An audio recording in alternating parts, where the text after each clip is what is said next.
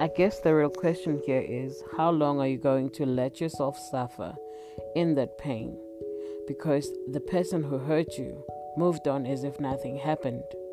They moved on as if you were nobody, and they moved on as if you weren't real.